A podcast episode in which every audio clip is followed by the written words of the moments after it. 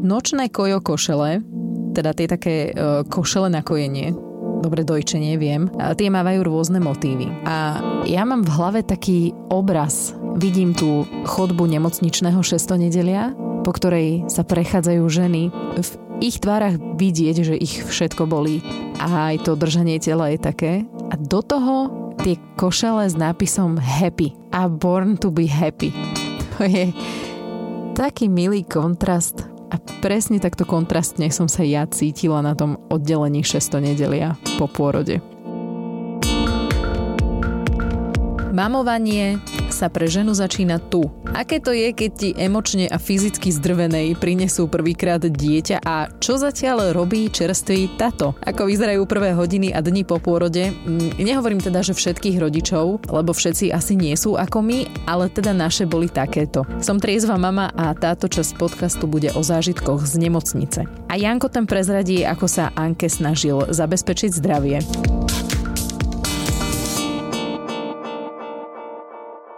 Spomínala som, ak ste nepočúvali podcast predtým, nevadí, prezradím, e, že radosť a láska k Anke prišli podstatne neskôr. Nebolo to tak, ako mi každý opisoval, že hneď ako ti ju položia na brucho, tak zabudneš na všetko. Nie. Keď mi ju položili na brucho, tak sme sa s Jankom na seba pozreli a dalo by sa povedať, že sme boli trochu zhrození. No, Mala takú dotlačenú modrinovú hlavu, čierne husté vlasy nalepené na tej modrej hlave slízom aj krvou z placenty. Vyzerá ako Voldemort v osmej časti.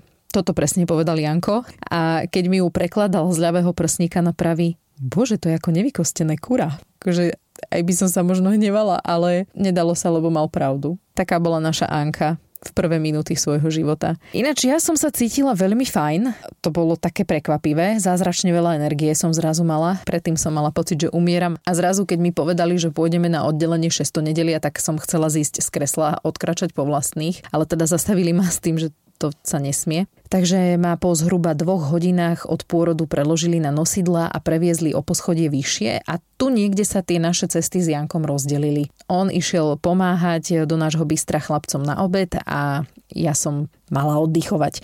A povedali mi, že Anku mi prinesú o 5. Takže som si vypočítala, že mám ešte 5 hodín, takže v podstate celkom dosť času si oddychnúť. Pýtala som sa sestričiek aj na nadštandardnú izbu, ale tá akurát v tom momente bola obsadená a na tej, kde ma dali, ktorá našťastie nebola ďaleko od vecka a od sprchy, boli dve ženy. Neskôr som sa dozvedela, že napravo odo mňa bola Lucka a naľavo Saška. Obe boli druhorodičky. Saška tam mala malú pri sebe a Lucka mala malého na iske, pretože keď sa narodil, tak mal 5 kg a trochu problémy s dýchaním. Inak sranda, že Naša Anka mala v dvoch mesiacoch toľko, čo on, keď sa narodil. Ja keď som prišla na izbu, tak som mala e, dosť problém s močením, lebo sa mi strašne chcelo ísť cikať. Sestrička to vyriešila tak, že podo mňa strčila nádobku a stála nado mnou. A vedľa bola tá Saška, ako som spomínala, a na druhej strane ľudská, takže si to asi viete predstaviť. Proste to nešlo. A povedali mi, že vstať môžem najskôr o hodinu čo sa mi zdalo v tom momente akože extrémne dlhý čas, ale dohodli sme sa, že dobre, tak o hodinu nech príde a odprevadí ma. Ešte mi teda stihla prizvukovať, že zo žiadnych okolností nesmiem ísť sama na chodbu a ešte, že si mám pod seba dať jednorázovú podložku a vetrať si krvácajúci spodok. To bol mimoriadne divný pocit tam tak ležať. To je strašne čudné. No a ako som spomínala, mala som tej energie až príliš, e, takže som mm, začala vypisovať ľuďom, tým, ktorým nestihol dať vedieť Janko, že teda Anička už je na svete. A myslela som si, že mám ešte kopec času, kým Anku privezú, takže som Instagramovala, Facebookovala. Po hodine som teda podľa dohody išla prvýkrát cíkať. Sestrička ma prišla vyzdvihnúť na izbu. Ja som si medzi nohy strčila najväčšiu vložku sveta a kráčala som. Hlava sa mi netočila, ani si nespomínam na nejakú extra bolesť. Akože v tej sprche to štípalo, ale nebolo to nič zásadné. Možno jasné, keby mi zašívali hrádzu, tak by to asi bolo iné, ale ja som sa našťastie, neviem úplne ani, že ako sa to mohlo stať, ale dostala medzi tú menej početnú skupinu žien, ktorým hrádza zostala po prirodzenom pôrode neporušená. Oni mi tam síce čosi šili, ale to bolo vnútri, že mala ako išla von, tak ručičkami tam niečo spravila. Neviem presne čo. Doktorka mi hovorila, keby ste sa chceli dole pozrieť, tak mm, hneď som jej povedala, že nie, ďakujem, nebudem sa chcieť dole pozrieť. A pravda je taká, že som sa dole odvážila pozrieť asi až po 600 nedeli, ale uh, späť k nemocnici. Po tej prvej úspešnej ceste na vecko bez straty vedomia sestrička usudila, že na budúce môžem aj sama. A priniesli mi obed na izbu. Bola to taká, taká tá typická uho omáčka, univerzálne hnedá a so zemiakmi a bolo to strašne málo slané. Ak pôjdem ešte raz niekedy rodiť do Trnavskej nemocnice, tak si budem určite so sebou brať solničku a takú kelovú polievku som mala. No a potom, čo som sa naobedovala, mi priviezli malú. To boli asi 3 hodiny. No a ja sa priznám úprimne, že som ju nečakala. Tak skoro, lebo som si ešte chcela pospať. Tak ale upozorňoval ma každý na to, že po narodení dieťaťa sa už nevyspím, takže bolo to tu bola už trošku iná, ako som si ju a v tej bielej perinke vyzerala tak krajšie a spala. Našťastie. Sestrička mi podala taký papier, niečo ako manuál starostlivosti o dieťa. Bolo to super, bolo tam napísané, že kedy kojiť, kedy prebalovať, kedy kúpať. Akurát nikde nebolo napísané ani nakreslené ako. A to ma ako prvorodičku trochu rozhodilo. A potom veta, prebalte si ju, keď sa zobudí. To je jak? Takže si úplne pamätám, ako som ležala na tej posteli, pozerala do postielky a modlila sa, aby ešte dlho spala. Oddialovala som ten moment, keď ju budem musieť zobrať z tej postielky na ruky a prebaliť ju. No a ten moment, keď otvorila oči a ja som si uvedomila, že je to tu. Už nie je cesty späť. Je hore. Potrebuje ma. A ja netuším, čo mám robiť. Takže som išla podľa manuálu, prebaliť, nakojiť, dať spať. A to prebalovanie som lovila v pamäti. Mám o 14 rokov mladšiu sestru Sašku, takže som sa o ňu trochu starala. Mimochodom, ja stále občas malej Anke poviem Saška. To mi tak mozog robí. No. Po prebolení prišlo na rad e, kojenie a spolumama Saška, tá veselo na druhý deň od pôrodu odsávala mlieko. Ľudská tam mala po pôrode viac dní, takže tam to bolo tiež bez mlieko problémov. No ale mne tam tieklo čosi priesvitné, potom žlté a mala som pocit, že málo. Našťastie Anka sala o dušu, aj keď teda veľkosťou bradavky som ju trochu dusila a plákala mi. Akože nie moc, ale tak som videla, že jej asi nestačí to, čo jej dávam. Prvý deň to sestričky nechali tak, lebo že 24 hodín a ešte dostatok výživy z púpočnej šnúry. No ale že ak chcem, tak mi požičajú flašu a dajú mi umelé mlieko. A mne to v tom momente prišiel ako dobrý nápad, veď kým sa to rozbehne, tak trochu umelého jej neublíži a hlavne ju to uspalo. Teraz už viem, že by sa to tak robiť nemalo, ale tak vtedy mi to naozaj prišlo ako dobrý nápad. Prvá noc s Ankou bola taká, Mala som pocit, že je hore stále. A keď už plakala veľmi, tak som išla na chodbu po mlieko. Okolo 4 ráno mi Janko poslal video z baru. Už teda moc neartikuloval. Ale tak bolo to strašne milé, že si na nás spomenuli. Inak ja som taká čudná v tomto, ale strašne ma tešilo, že zapíjajú Anku. Ráno som sa chcela dievčatám ospravedlniť, že mala v noci plakala, ale predbehli ma konštatovaním, že toto bola zatiaľ najlepšia noc tak dobre teda. A dobrú noc mal teda, ako sa zdá, aj Janko. Bolo to vidieť hneď na jeho tvári a teniskách, keď ma prišiel pozrieť. Anka bude rozhodne veľmi zdravé dieťa. Ja som na tej chodbe, keď prišiel, hádzala úsmevy a on predýchaval, ako by on rodil a ja oslavovala. No, Akože nemajú to tí chlapi ľahké, povedzme si úprimne. Na druhý deň Aničke vyskočila žltačka, ale na to sme v podstate boli pripravení, lebo sa narodila taká modrinová. Upozorňovali nás na to, že sa to môže stať. Chodila na dve hoďky pod lampu a potom na hodinu za mnou na jedenie. Ja teraz ako jasne chápem, že to majú niektoré ženy inak a boli také, že skoro plakali, keď tam tie deti sestričkám odovzdávali. ja som Anke povedala, Áňa, ideš na wellness, uži si to, mama sa ide vyspať. A v noci si ju dokonca nechali 5 hodín. To bolo strašne super. To bol štvrtok a v piatok ráno Anke skontrolovali hodnoty. Neviem ani ako a už som v rukách držala prepúšťaciu správu. Čo ma trochu prekvapilo, lebo som počítala s tým, že tam zostanem aj cez víkend. To dúfal aj Janko. Postielku postaviť nestihol a vajíčko si pomýlil s vaničkou z kočíka. Táto si po nás prišiel kúsok pred desiatou, e, odovzdal mi medzi dverami ten vrch z kočíka. Sanitár Roman, ten sa podľa mňa doteraz smeje na tom, ako sme Anku odniesli z pôrodnice. Každému bolo jasné, že sme na 100% pripravení rodičia. Čo na to táto? No Anka, jak sa narodila, tak akože pri tom všetkom emočnom návale a návale pocitov z veci, ktoré v živote predtým človek nemal šancu vidieť, možno tak na videu, ale video nikdy není také. A v tom, tá sestrička, že či chcem ostrihnúť pupočnú šnúru, však môžem, no. Ona, že no, tak takto. A teraz sedem sestričiek na mňa pozeralo, aj tá doktorka. Ja, že kokos, čo je? To je také zložité, alebo čo? A dali mi nožničky, tak som ho prestrihol a oni fúr na mňa kúkali. Hovorím, čo zle? Ne, len sme čakali nejakú emóciu. Hovorím, že jaj, pardon. Zobrali ju potom vedľa a že ideme ju vážiť. Tak tatínko, poďte s nami.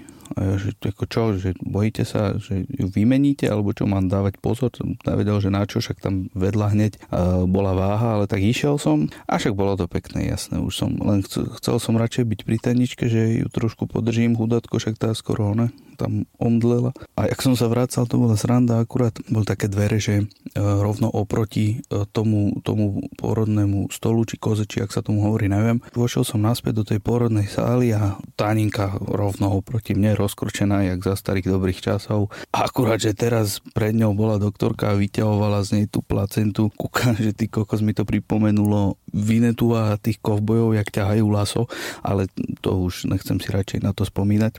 Ale samozrejme, pre mňa to je úplne v pohode, ja absolútne na to nemyslím, ani to so mnou nič nejak nespravilo psychicky, len tá Anička samozrejme to bere ináč, ak žena, tak ona sa celkom toho obávala, že nechcela, aby som to videl, ale je to úplne v pohode. Keď to človek bere tak, ako že to patrí k životu, životná vec, tak vôbec nič z toho nerobí. Potom už ju zobrali na izbu, tam som ja nemohol ísť, neviem či v rámci korona opatrení alebo celkových, ale tak reku však jasné, na čo tam aj budem, však ide tá Anička spať, o Aničku sa starali tie sestričky, tak ja už som mohol ísť preč. Poradcom všetkých obvolal, skoro všetkých. Potom som zistil, že som na pár veľmi dôležitých osob, ale mne sa nezdá, že by som na ne zabudol, ale proste neprišli a potom mi to tak akože dosť vytkli, tak som mal z toho tak, taký blbý pocit, že asi som naozaj zabudol, o to nejde. Obvolal som všetkých, spravili sme celkom silnú partiu, asi dalo sa dokopy asi 25 ľudí, tak akože za pár hodín je to v pohode, keď prišli aj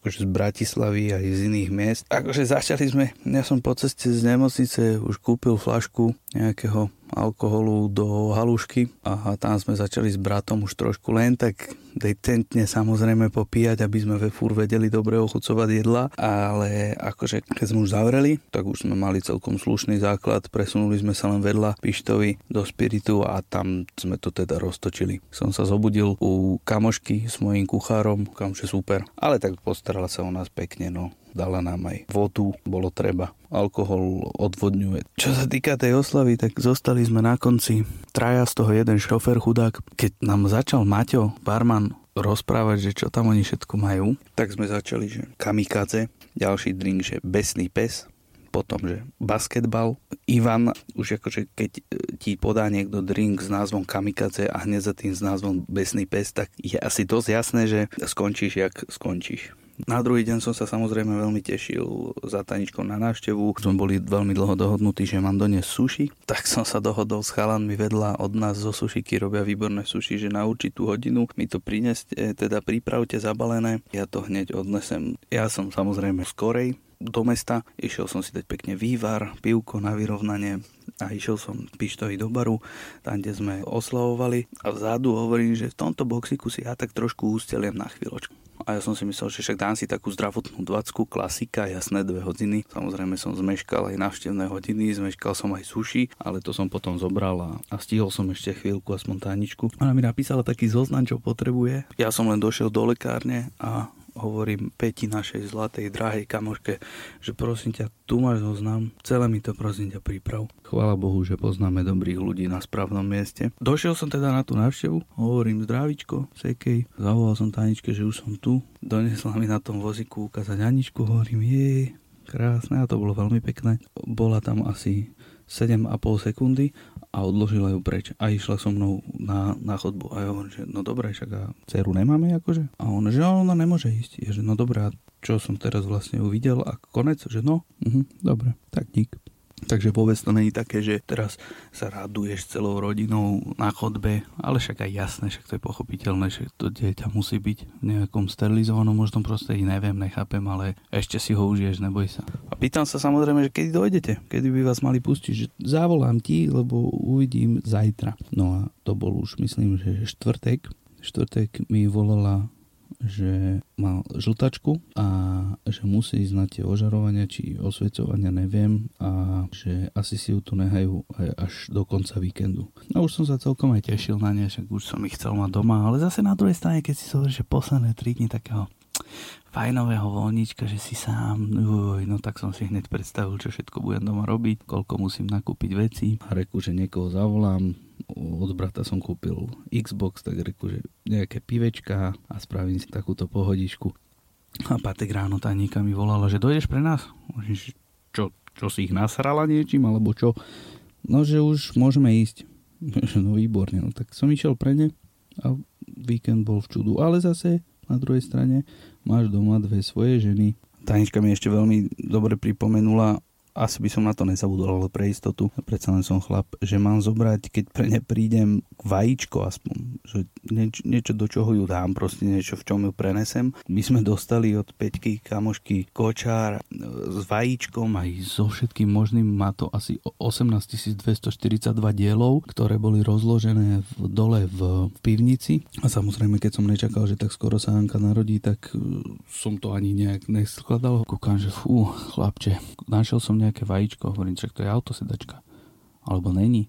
Kúkam, že ježiš, serem ja na to, idem toto, idem, toto je najväčšie, kočík, odmontoval som tú vrchnú časť, hovorím, toto berem, sem sa určite zmestí, však tam sa zmestím aj ja. Samozrejme sa mi vysmiali, ale však čo, však zmestila sa tam, tam vyzerala kokos, keď hráš fotbal s golfovú loptičku, ale prevezla sa, prevezla, tak čo? Presne, odnesli sme ju, odnesli. A ako som spomínala, ešte asi dlho si budú pamätať, ako sme z tej pôrodnice išli, ale tak my sme také zapamätateľné typy. Ináč ja som aj zabudla, že Janko skoro nestihol tie návštevné hodiny, lebo v ten deň prišla predtým jeho mama, čiže babka, mimochodom 47-ročná, aj s dcérou, e, mladšou Jankovou sestrou, aj brat prišiel s frajerkou a jej mama a synovec, Hujerovi, celá chodba naša. No a potom teda prišiel zmorený Janko a mi ho bolo aj lúto. V piatok potom, keď sme prišli domov z nemocnice, tak sme boli samé. Nikdy nezabudnem, ako som si ju položila na gauč a spýtala sa, dobre, a teraz čo? Nie, že by som už teraz poznala odpoveď, ale je to zo dňa na deň iné. Rozhodne je o čom hovoriť. Ďalšie rozprávania Triezvej mamy nájdete na všetkých digitálnych platformách a mňa môžete sledovať na Instagrame Triezva mama podcast. Ďakujem a do počutia.